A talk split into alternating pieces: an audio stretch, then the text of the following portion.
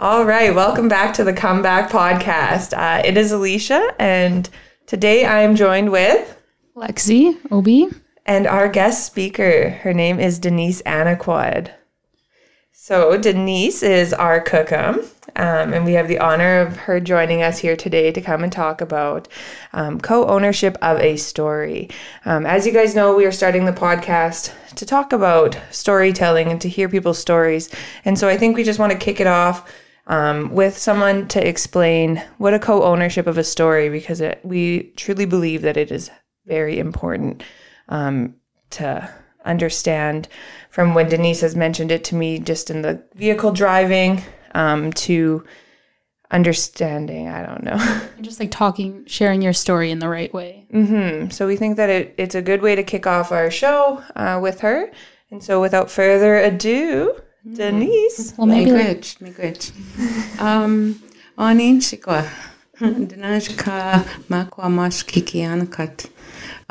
the Kiwisase First Nation out at Broadview, although most people say Kawasis. I don't know why, but okay. I'm sure there's a story behind that, but okay. Kiwisase is little child in Anishinaabe language. Okay, and so that's where I'm from.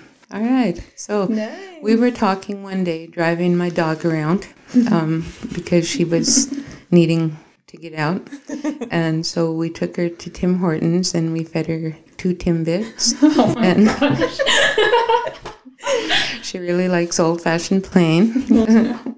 And so then we were driving and we started talking about some of the experiences that we shared with each other before, but and then at that time I mentioned, because we were speaking in confidence, I did mention, I'm really touched that you were able to share these things with me.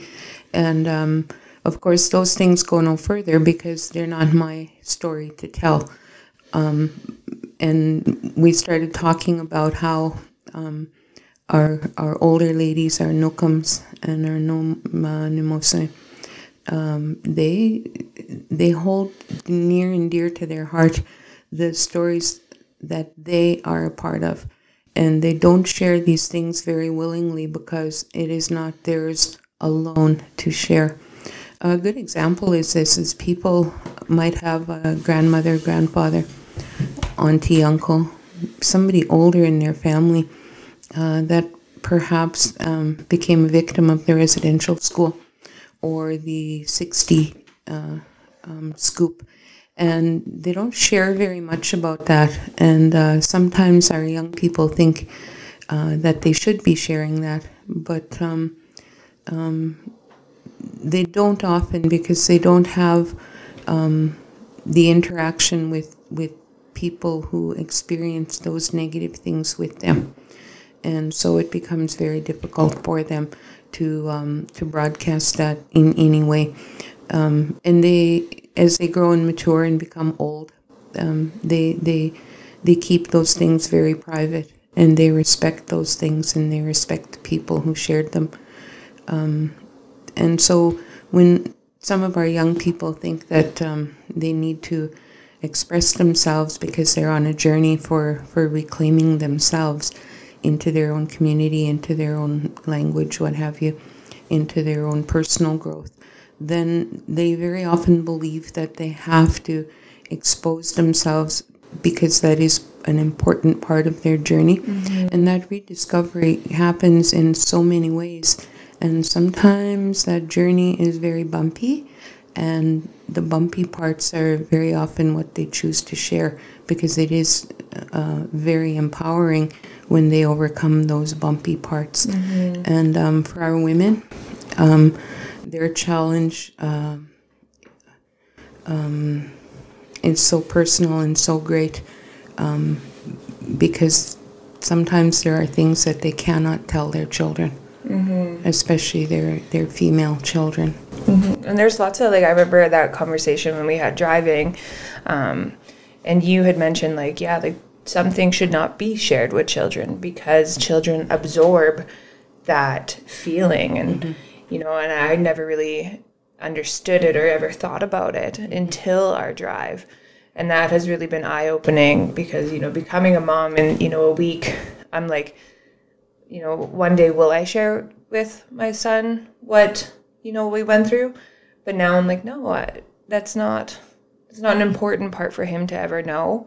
And it's to, you know, protect him, but at the same time, not just to like be aware of that, I think. Mm-hmm. And I think that when you tell, you have to be the judge of your own children for sure. Mm-hmm. And I think sometimes it's giving them a burden that they don't necessarily need to carry or that they cannot carry at that time in their lives.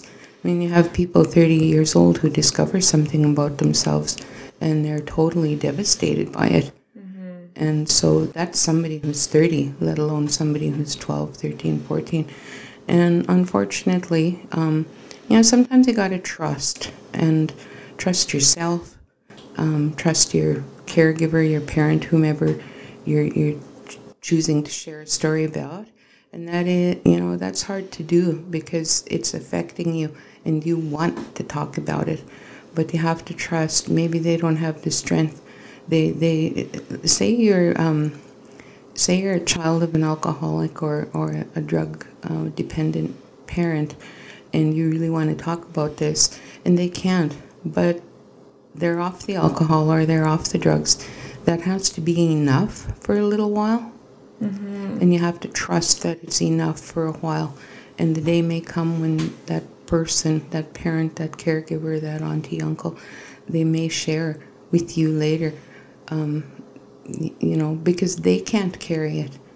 Mm-hmm. Right? You were talking about, like, being, like, opening yourself and exposing yourself as a part of telling your story to reclaim your own identity, I think. Do you think that's always like a crucial part? Do you think you always have to be able to find that power to get into the nitty-gritty stuff to maybe move on to where you want, or there's... I think you can carry some of that with you through your journey, and it would... I was thinking about it. Think of a pocket full of sand and poke a hole in that pocket, and as you walk more and more miles, that sand is going to trickle out, and some of those negative things are they're going to be with you, but your baggage is going to become lighter.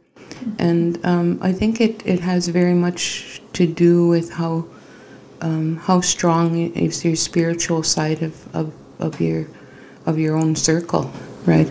So we all are familiar with the model that was created, I believe, by SICC. Where it has emotional, physical, mental, right? Yeah. Those things. And it's a good model, like how much of that spiritual part is in that circle for you, right? Mm-hmm. And sometimes in that journey of reclaiming yourself, I firmly believe, and I'm not trying to press my belief onto anybody, but I firmly believe that unless you have that, it's going to be a more difficult than ever journey. Mm-hmm. And I feel like if we're talking about like comeback stories and being able to find power in your comeback story and Indigenous excellence, like I think we've both experienced that. It's like you go through like a hard thing, and then the more that you keep walking and you keep growing, you like feel like you don't hold on to that mm-hmm. thing as much anymore, even though it's like shaped who you've become, but it's like it takes up less of you. So mm-hmm. yeah, for sure. Like I just think, you know, when I was younger and I was kind of trying to figure out, you know, who I was and stuff, and I'd spent a lot of time focusing more or less on the traumatic side, and you know, I was sharing my story and I was going to all of these events and talking publicly, but like I was really talking through my trauma, and like I didn't have any like idea of what I was even doing. I was just kind of like going with it. But I didn't realize like the effects of like keeping myself in that mind frame almost. Like, you know, I've spent the last 5 years kind of not being out in the community and stuff like that, and I've had really a lot of time to sit with it and really heal through my journey.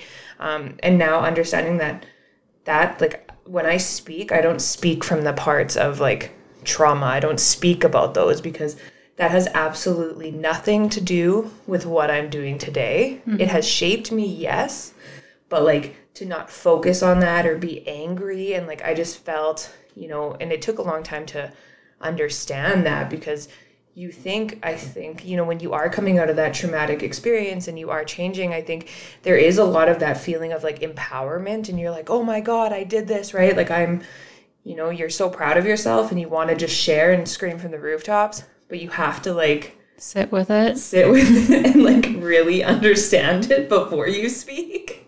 It's interesting you should talk about the screaming and hollering from the rooftop, but those of us from the Coppell Valley area, it's a perfect place. It's not a rooftop, but one part of shedding some of those heavy things that you carry mm-hmm. is to literally say it out loud, right? Mm-hmm. People go, I'm talking to myself. You might be. but you know, and if you need that release, right, you're not going to scream at your child.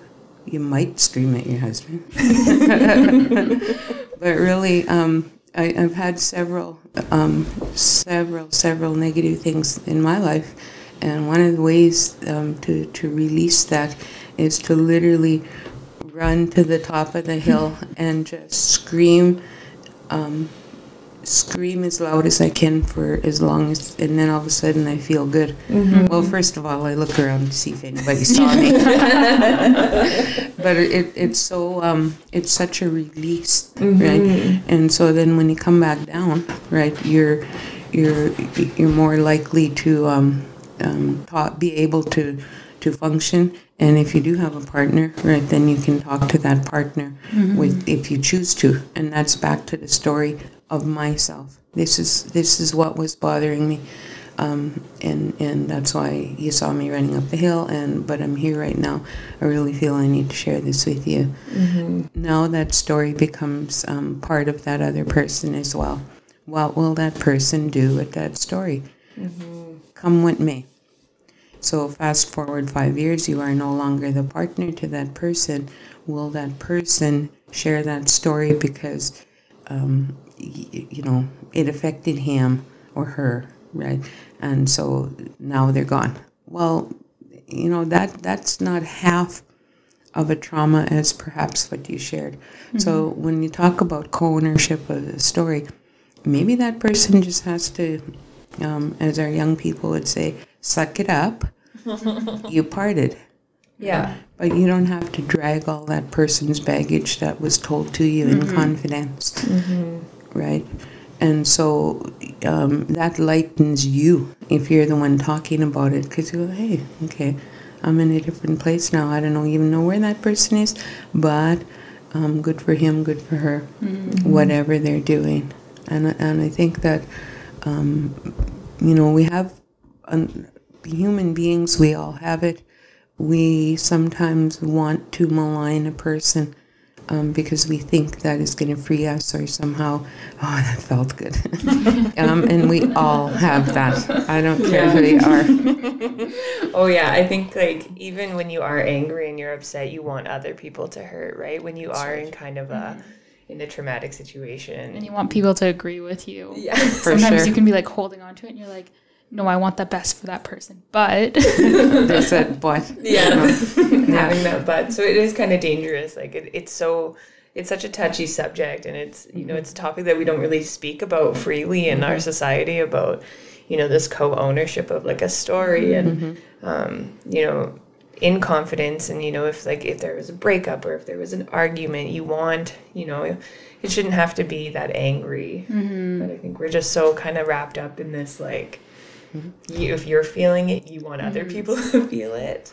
And the most brutal thing that could happen between friends is when you don't defend the bad guy to your friend, mm-hmm. the bad person. Yeah. When somebody comes in angry and you're like, but maybe we should think about where they're at in their life right now, why they're doing this. They're like, they don't want to hear that. Yeah. No, that's the last conversation.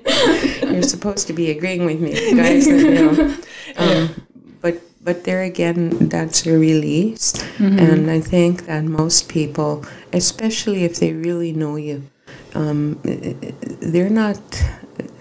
might want to kick about it for an hour, and then all of a sudden that's gone, done, you know? Mm-hmm. But I don't think that most friends, good friends, I don't think that most of them would expect that kind of negative, mm-hmm. intolerant, unexcusable behavior of maligning somebody, mm-hmm. knowingly maligning mm-hmm. somebody.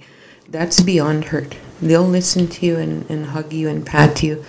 They'll pat you through that hurt if you've been betrayed or if that person died or if whatever has happened. And they'll pat you and hug you and love you through that. I don't know very many friends who truly get off on, you know, double maligning mm-hmm, that mm-hmm. individual.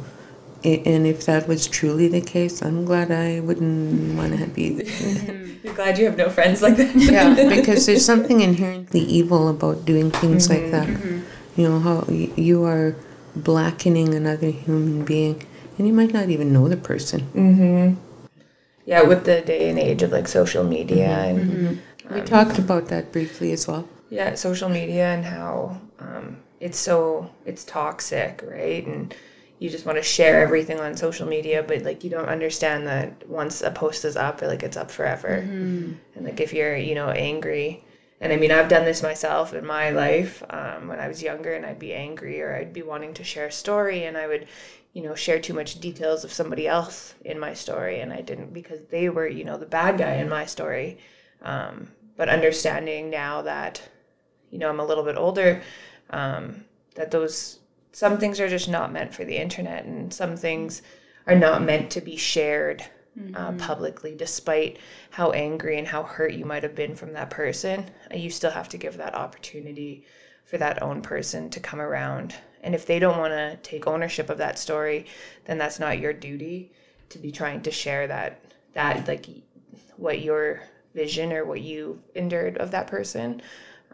It's not your responsibility, and your responsibility is to, you know, walk in a good way with yourself and mm-hmm. to heal with yourself. And at the end of the day, it's only you, and it's only you that's going to be able to change your mindset and your behaviors. Mm-hmm. And so, just kind of learning, and it's a lot of growth.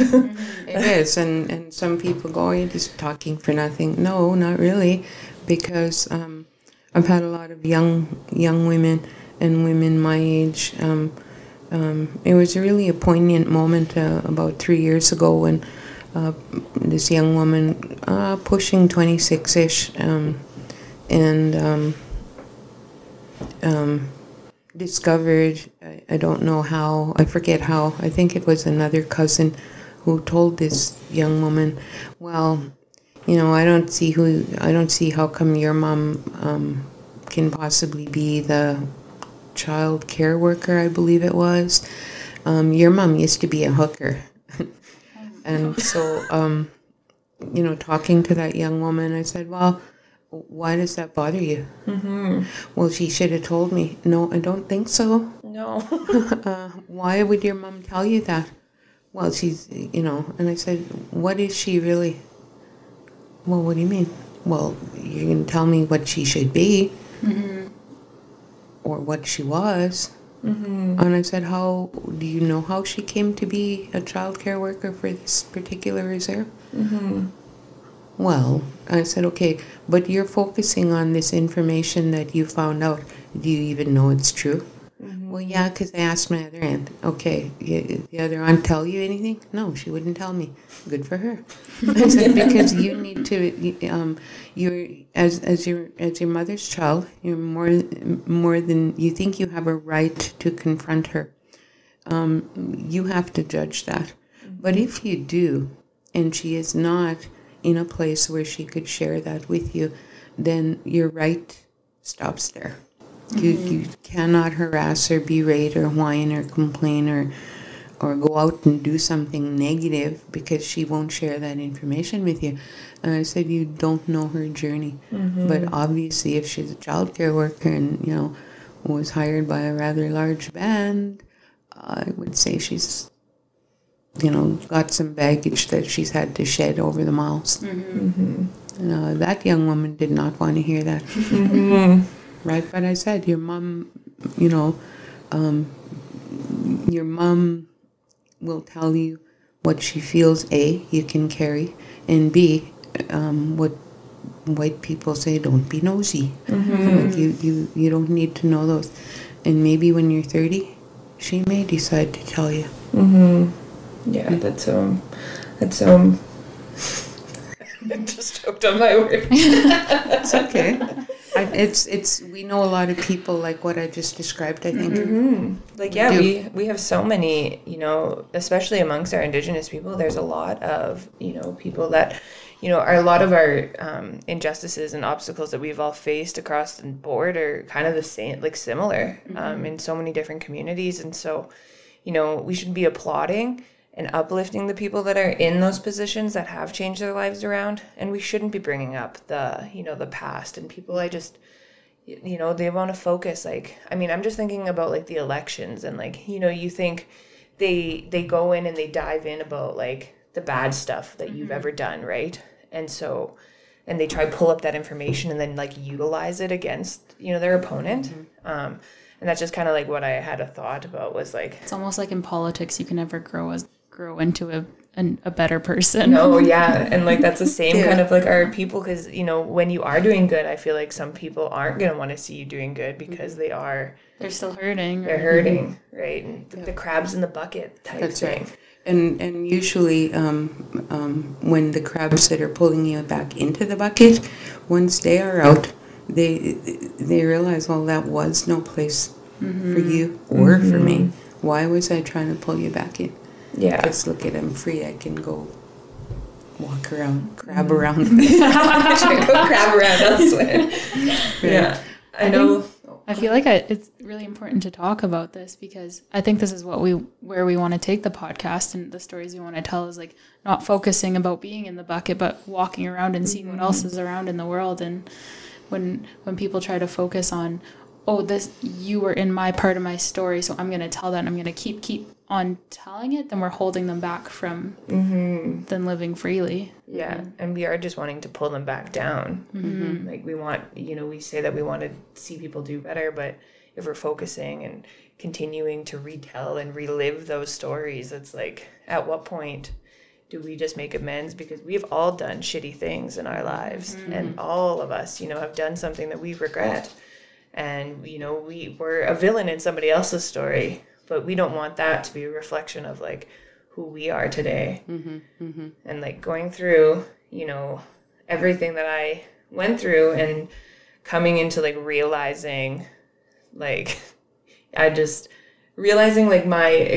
acknowledging and understanding, like, my own personal, like, growth and development that I've done over the last, like, 5 years.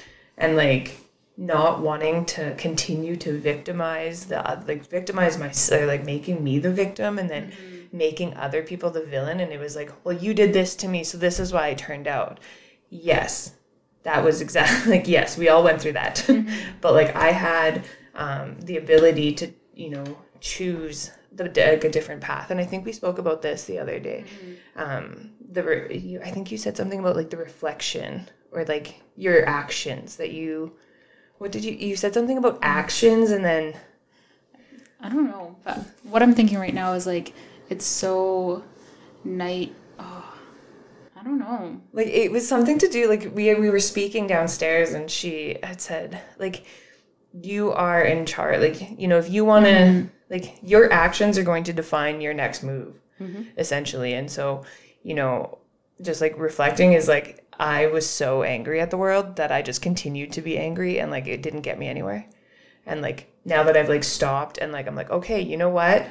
We all had a shitty upbringing and we all went through some shit, but I'm not going to like hold it against anybody else. And I'm going to take full acknowledgement that my decisions put me into that place of like getting, you know, when I was doing drugs, well, then that was me because I did that. Like I was the one doing those things, so I can't blame anybody else. I think like that's one of like the most empowering things is being like, these are the cards that have been dealt and like what my perspective on life is and where I go next with it is going to determine like how I'm feeling then. It's like, I don't want to continue feeling like crap. So it's like, let's try to make the best of what we have and go forward with it. And I think when we keep talking about these the things that happened before the comeback, you're like dwelling on the being like, yeah, like kind of like victim mentality. It's like, yes, it sucks. We can acknowledge that it all sucks and it's like life's not fair, but it's like how do we build ourselves to be healthier and stronger and more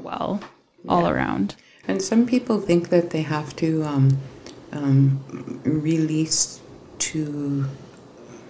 release to anybody those negative events to become empowered, and you don't. You can release them to one or two people with whom you're going to share, like you're going to empathize with that person or they with you, and it goes no further. And or maybe to a small group of people that you truly trust, and then it goes no further. When that trust is broken, it's easy to make negative decisions. I'm going to choose this action. This is the card I'm going to play. Or you become angry and bitter. What's going to happen is if you take that, and here again, I'm pretty sure in whether we live in the city or on the res, we all know somebody who's old and miserable. Like just downright miserable. Yeah. Nothing you say or do will please them.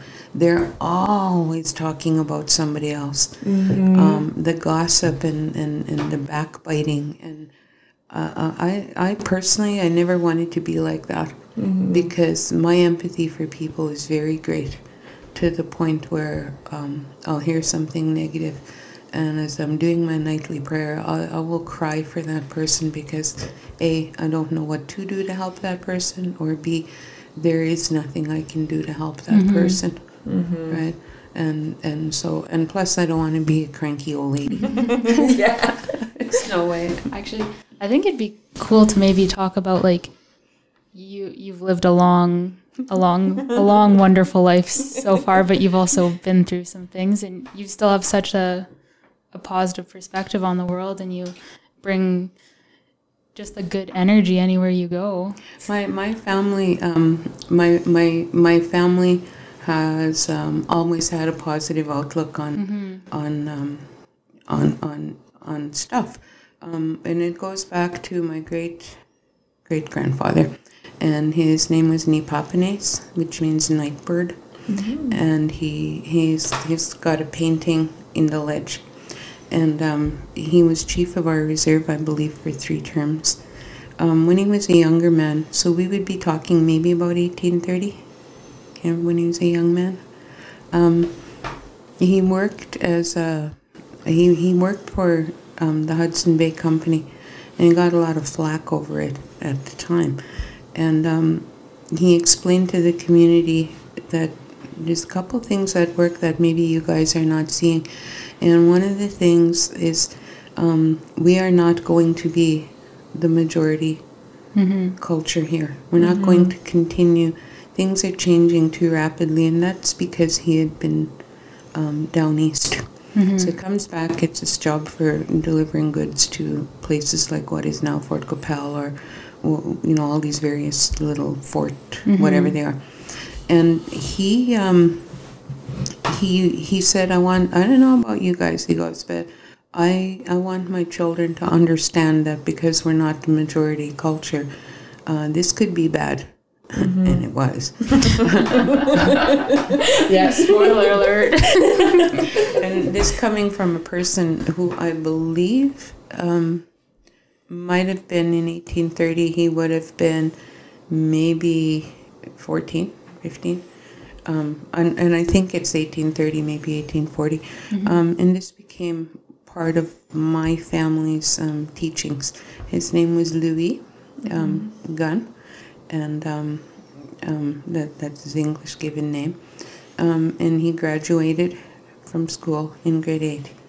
And the reason he was able to, quote, graduate, unquote, was because they graduated boys in grade 8 at residential school. So my grandfather Louis, these are all the oral stories that he got from the guy that's hanging in the ledge. And the outlook, you have to stay positive. You have to do this, you have to do that.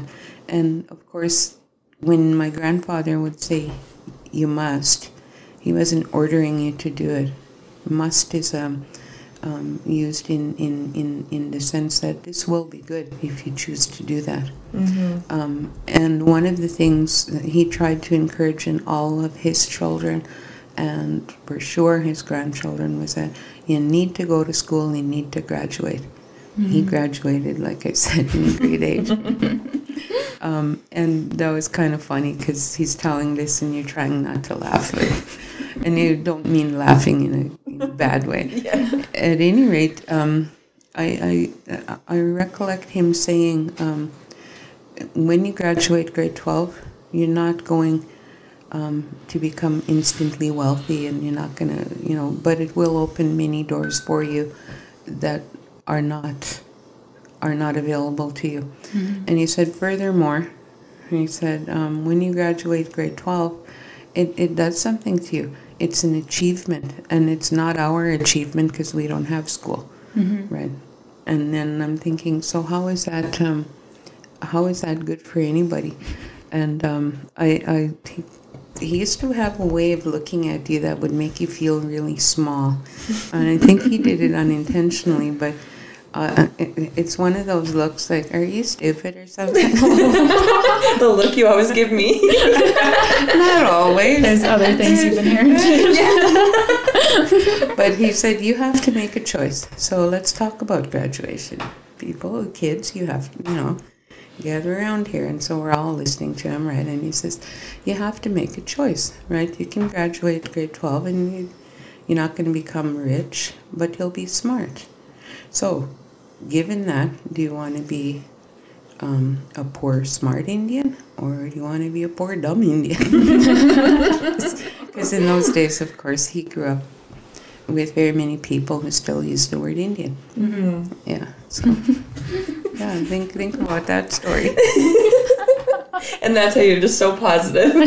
I'm very positive because I know the journey that those people took to get to where they are. Mm-hmm. My grandfather, I believe, was on council for Kiwisase easily for 40 years. Oh, wow. And I believe he served 2 terms as chief.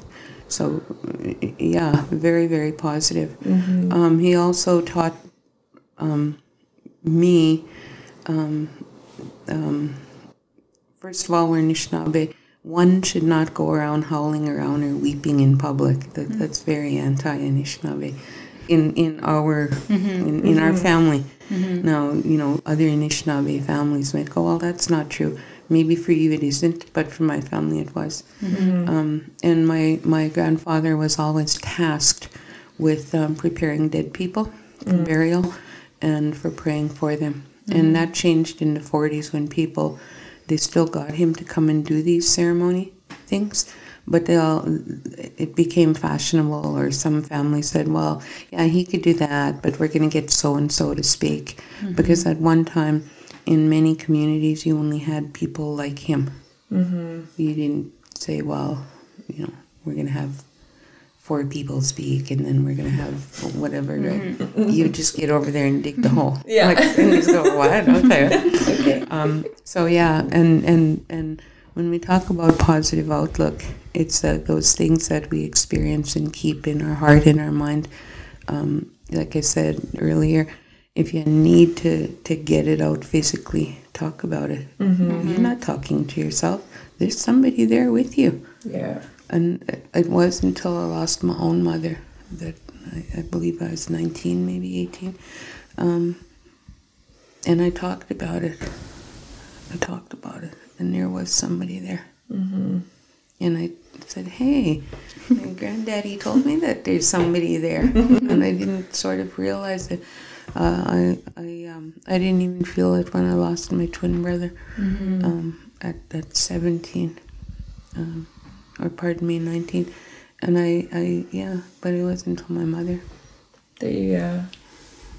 That's like a very powerful way to look at, like, positive outlook, is being like, where have all of the people before me come from, and what have they been through, just so I can be here, and how appreciative should I be for that? Like, our ancestors went through, you know, things that we'll never be able to even fathom. Yeah. And, you know, so when we are struggling and just, like, thinking about, you know, like, we're here for a reason, we're resilient people, They have paved a way, and now we need to make them proud. Absolutely. And when we took my husband to the hospital, I'll never forget. It was Friday, November 2nd. Mm-hmm. They said come back Monday. We're gonna keep him. And Monday I went back at lunch. They called me about 11, and the secretary said, well, and you have a message here and it's urgent. And so I said, okay, I'll come over to the hospital at lunch. And then I called to work and said I won't be coming back. And the doctor said to me, well, so this is Monday at lunch, and we took him in Friday at about supper time. And Monday at lunch they said, well, your husband has maybe 3 or 4 days. And I go, 3 or 4 days? And he goes, well, to live. And I go, I don't think so. Sorry, sir, you were wrong. And he said, I'm so sorry. And I go, well, thank you. And I said, okay. I said to him, you are a medical doctor. Obviously, you know what you're talking about. But I said, I know what I'm talking about too. I said, and I'm Anishinaabe. Mm-hmm. And so is my husband. And we were not raised to think like that. Mm-hmm. I said, you're saying 3 or 4 days? I said, Anishinaabe people, we've been through $300 and $400 since contact. Mm-hmm. Dollars. I was just thinking about something else. So think about it, 300 or 400 years worth of stuff. Mm-hmm. And we've come through it. Mm-hmm. We're not going to just lie down and die. Mm-hmm. So 3 or 4 weeks turned into 4 weeks, and my husband passed away at 4 a.m. on Sunday, December 2nd. Mm-hmm. I'm so happy that you always get to share these stories of him with me, because I never got to meet him, but I feel like I know who he is. Yeah. And he seems like an amazing man. He was, yeah.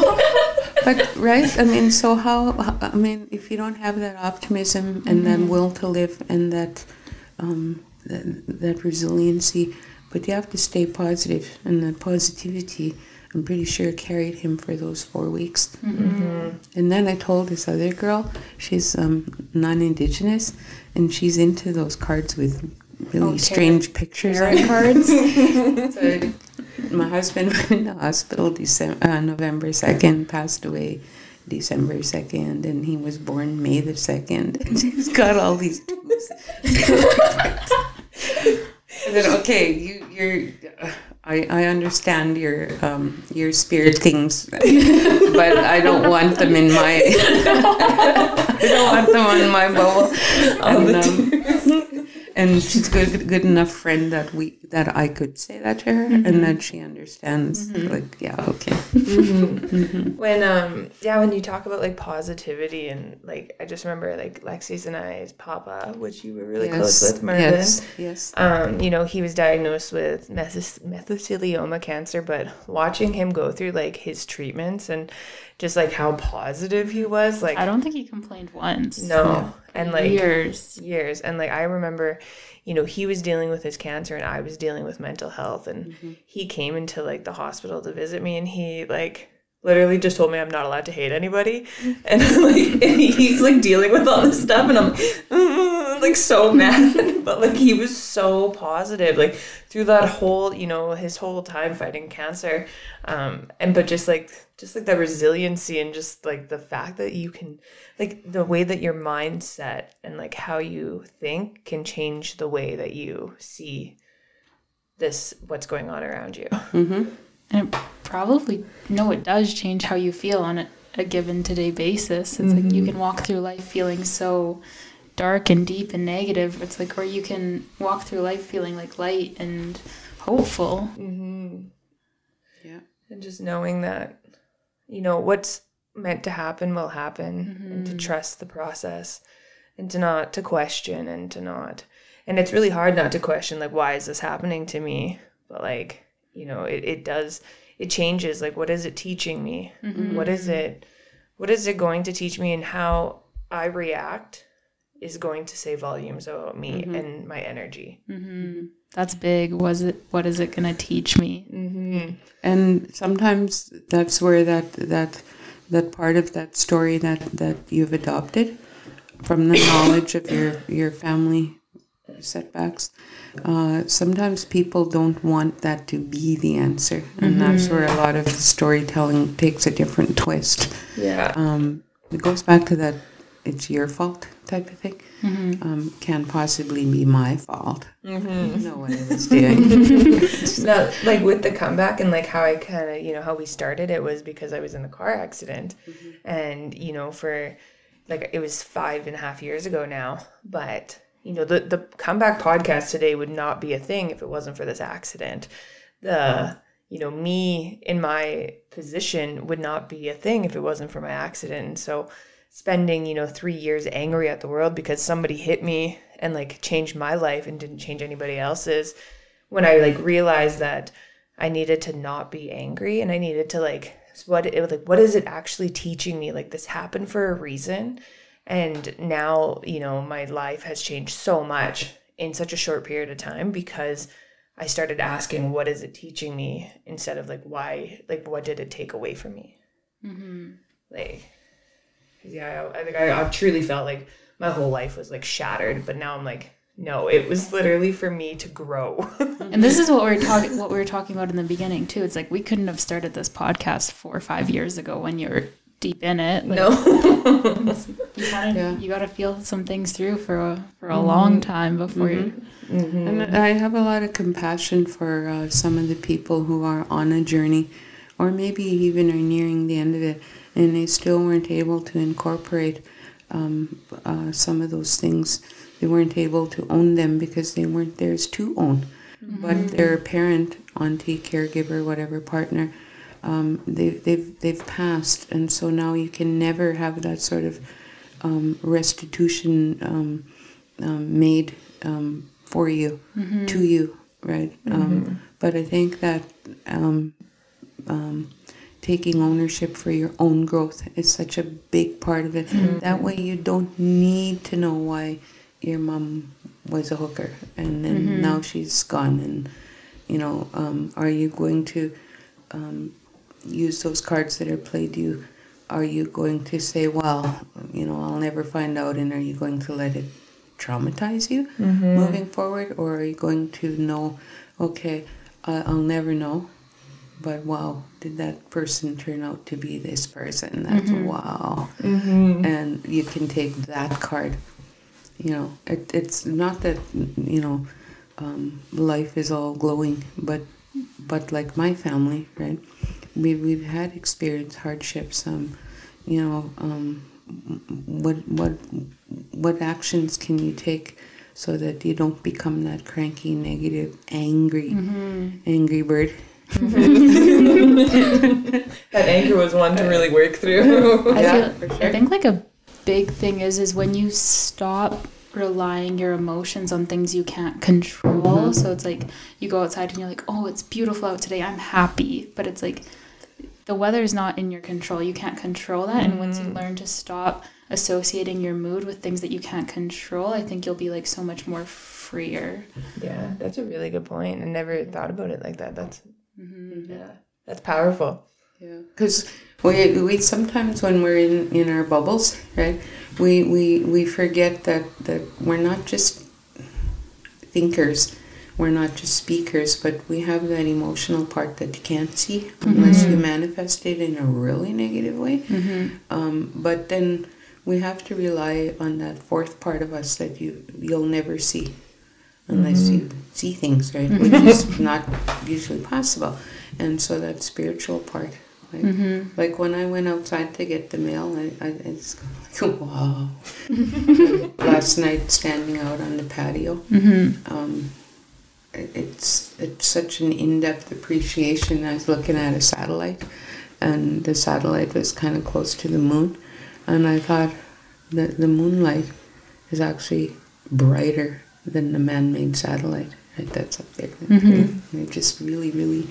a good time to give thanks when it was quiet and stuff. Like, mm-hmm. wow. Mm-hmm. That wow factor. Mm-hmm. It, for me, anyway, it's become very, very real, you know, more than some of the other stuff. Mm-hmm. Just appreciating the beauty around you. Absolutely. I think, I don't know whether I read it or heard it in a different podcast, but it's like when you're going through it, it's like give thanks every day to the Creator, whoever you want to thank. It's like give thanks every day, and when you feel like you have nothing to be thankful for, give thanks for the next breath of air you breathe. Yeah. Yeah. Yeah. Like from the very infinite, right, to the very, very finite. Mm-hmm. So very, very large, like that upside down pyramid, right? Mm-hmm. Tiny things to great big things. Yeah. Mm-hmm. Right.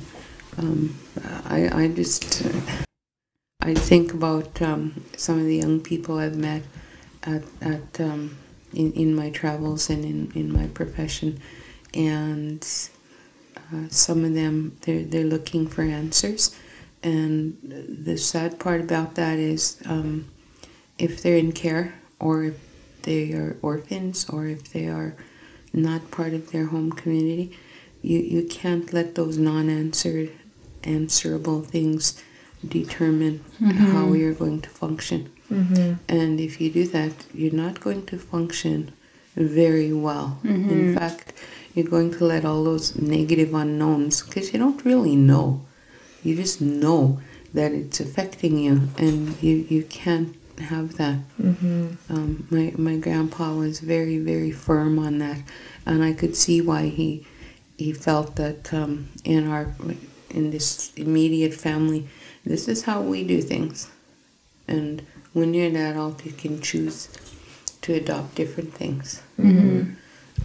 And so this movement forward, it has to be level-headed.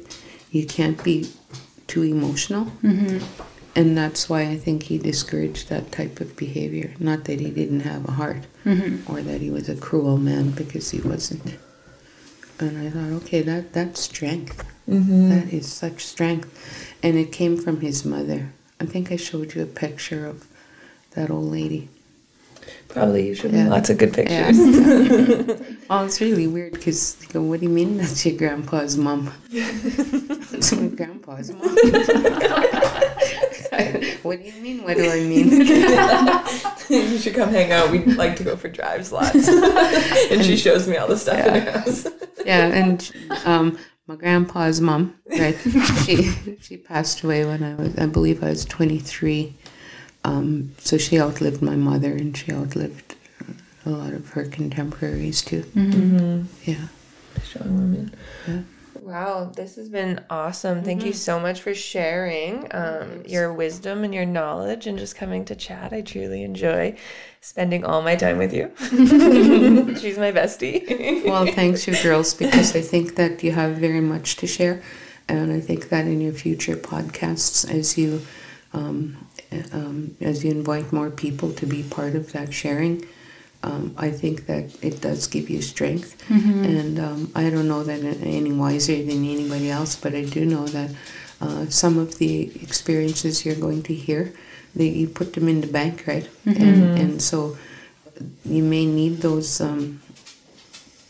thoughts. What did I think about what I just heard? Mm-hmm. Not sure right now, but I'll never forget what I just heard. Mm-hmm. And someday when your children are grown, or maybe even grandchildren, you're going to say, well, you know what? I once knew a person who said this, and I thought about it for a long time, and I see this as being really good for that person. Or you might unfortunately say it really ruined that person, mm-hmm. because that individual was not prepared to move forward in a positive way. Mm-hmm. Mm-hmm. If there was like one piece of advice that you would give to people who are going to be coming onto our podcast to share their stories, what do you think that advice would be? Oh. And the people listening to the stories. Mm-hmm. Like if you're ready to share your story. Okay.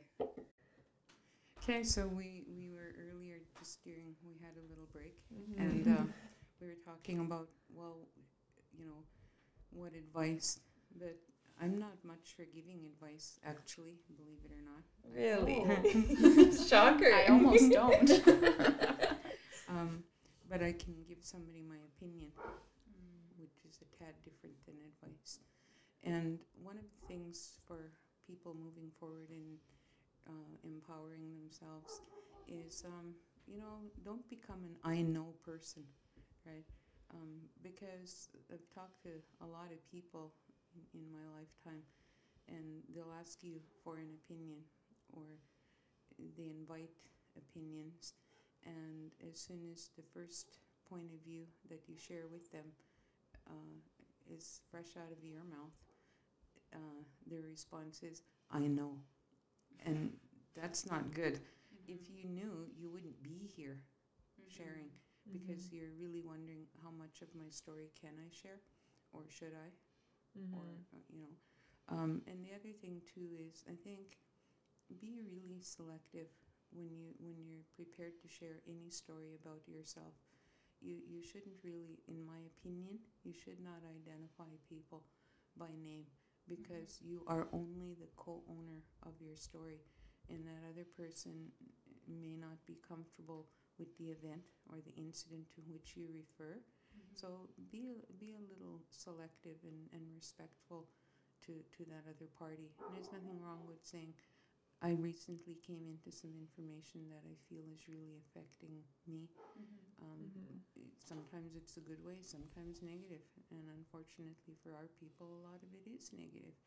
So be selective, but never lose respect for what you acquired. Mm-hmm. You need to respect that, or it will. If you carry it in the wrong way, it's not going to help on your journey at all. Mm-hmm. So you have to be respectful of that information that you recently, or you know, whenever you acquired it, and you don't know how to move forward with it. You know, to be selective also with the individual with whom you decide to share, unless you really know that person, your story will stop there.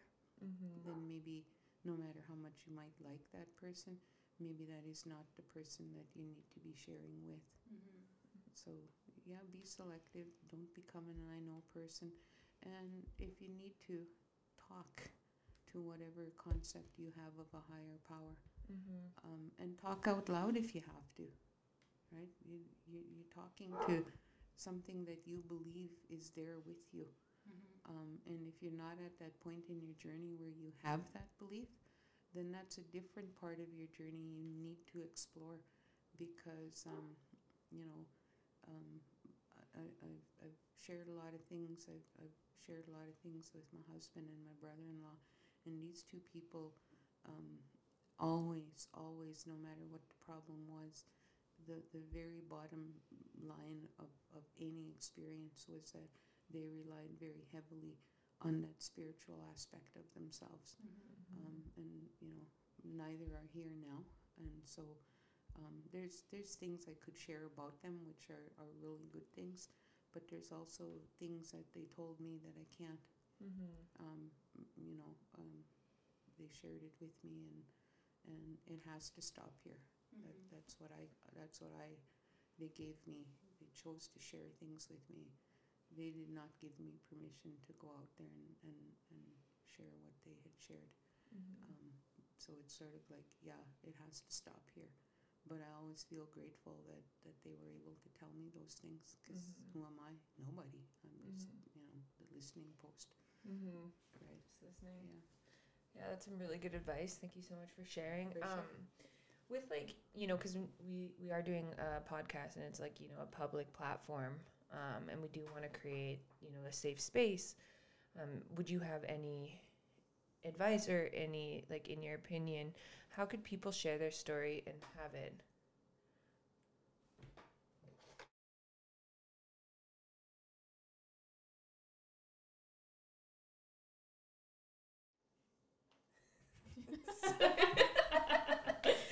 Lexi just needed to sneeze then. But yeah, so because we're sharing, like, on a public platform, right, we do want to create this safe space. We want to be able to hold their stories in honor and, you know, respect and we understand that it is super valuable and vulnerable to be able to come and share their stories. What would you tell the future podcaster guests how to share their story in a positive way? But also because it's on a public platform, right? So we don't know who's going to be listening. But at the right, do you know what I'm trying to say? Well, I think I go back to the second thing I mentioned is to be selective. Mm-hmm. But because the podcast, you'll have more of them, they will come to see you. Hey, this is someplace where I can talk about the abuse that I suffered when I was 10 mm-hmm. or 8. And here again, you don't have to say who it was. Mm-hmm. Maybe it was a family member. I think that if you incorporate that that unknown sort of person, mm-hmm. right, you're still talking about it. But I don't think that the podcast should become a place where you want to start or where you begin to slander and malign, mm-hmm. No. Because that's negative energy mm-hmm. in itself. Right? Yeah. So for sure, if you're comfortable sharing that, absolutely. Mm-hmm. If you've come to a place in your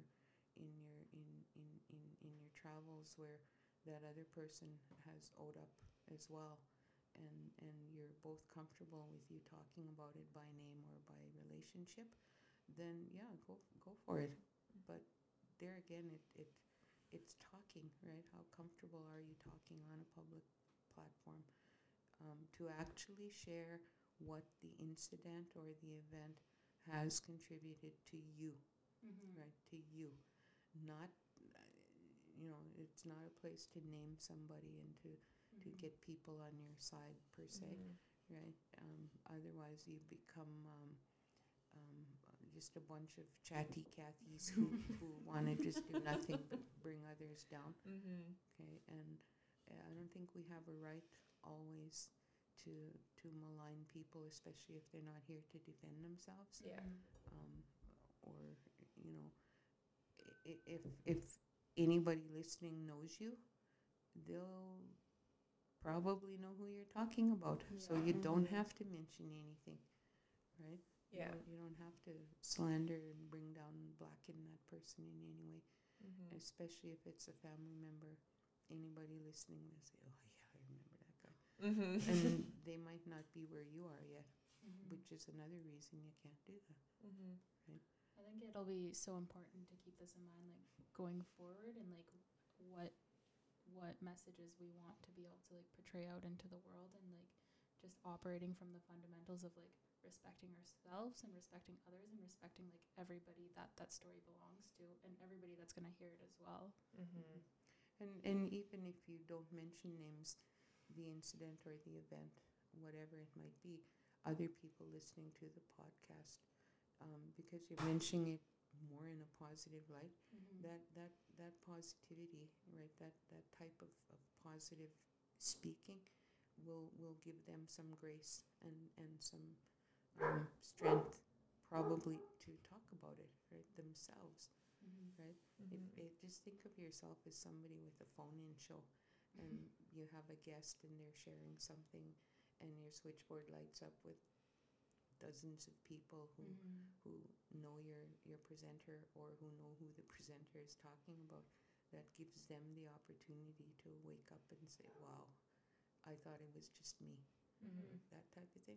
And we're not talking about strange things. I mean, this happens in all communities all the time. The minute mm-hmm. one person exposes something, other people are empowered to move forward. Mm-hmm. Right? It's not really like the Me Too thing, right? It's more like this is just me, mm-hmm. and not Me Too. This mm-hmm. is me. I'm mm-hmm. the presenter. I'm sharing this, and maybe what you have to say will resonate with somebody else. And I think that's really why we started this podcast, is to find power within our stories. Mm-hmm, sure. To like understand like how powerful our voices are is like mm-hmm. something that is still mind-blowing to me, and like the way that you utilize your voice, because mm-hmm. you can utilize it for anger, but you're not going to get heard.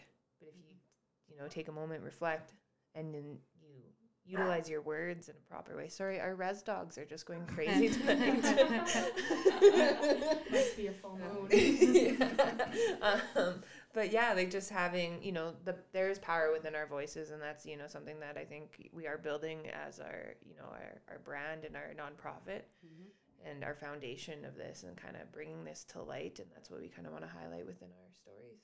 For sure. And when you do focus on the positive in that person's, always the question to them and to listeners and so on is, how come you're so well balanced, and yet everything you've said is indicative of things that are indicative of a person who should not be well balanced. So how's that? Well, because I'm choosing to focus on the cards that I'm played, and I'm choosing to focus on how these things can carry me forward. Yeah. Right. And no matter which point on the spectrum that you're talking about, you might be a beginning traveler, or you might be, well versed. Yeah. Sweet. Well, thank you so much, Denise, for coming to share. Really appreciate. We definitely want you to come back and just chat with us some more, because we love your wisdom and your knowledge and everything you bring to us. Stories. Yeah. I don't know that I'm wise, but I have heard very many stories, and some of them are funny, and some of them are positive, and some of them are just soul wrenching. Yeah. Right.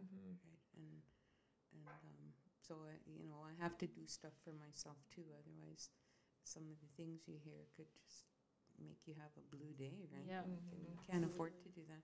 Internalizing the stories, I think that's something that we really need to be cautious with when we do go forward with, because we are sharing, we are providing a platform for other people to share, but we have to learn to not internalize these stories at the same time, because they are going to come with, there's going to be grief, there's going to be trauma, there's going to be, resiliency, there's going to be every emotion that we could think of, but we have to also be mindful of our own spirits in the process. Yeah, and if you have a strong spirit, some people don't even know they have a strong spirit, but it's amazing to see them as they, as they're becoming, they're coming good at carrying their baggage and discarding it, and working with it. It's awesome to see some of these people. Like, they're just very strong. Some of our women are so strong, and some of them don't know it. Yeah, I'm excited to just hear from so many different type of people of all walks of life and their different stories and stuff, to come in and just share how did they get to where they are, what was their comeback journey, just like having a normal conversation that you would usually have at your kitchen table. For sure. Thank you again so much for joining us. Thank you. Yeah. And so, thank you. Hi. So yes, tune in 2 weeks. We will be releasing another episode. So thank you so much tonight for listening. Yeah, and if you have any questions, comments, don't be afraid to email us at thecomebacksociety@gmail.com, or slide into our DMs on Instagram at thecomebacksociety. Yeah. Alrighty, thank you. Bye-bye. Bye. Good night.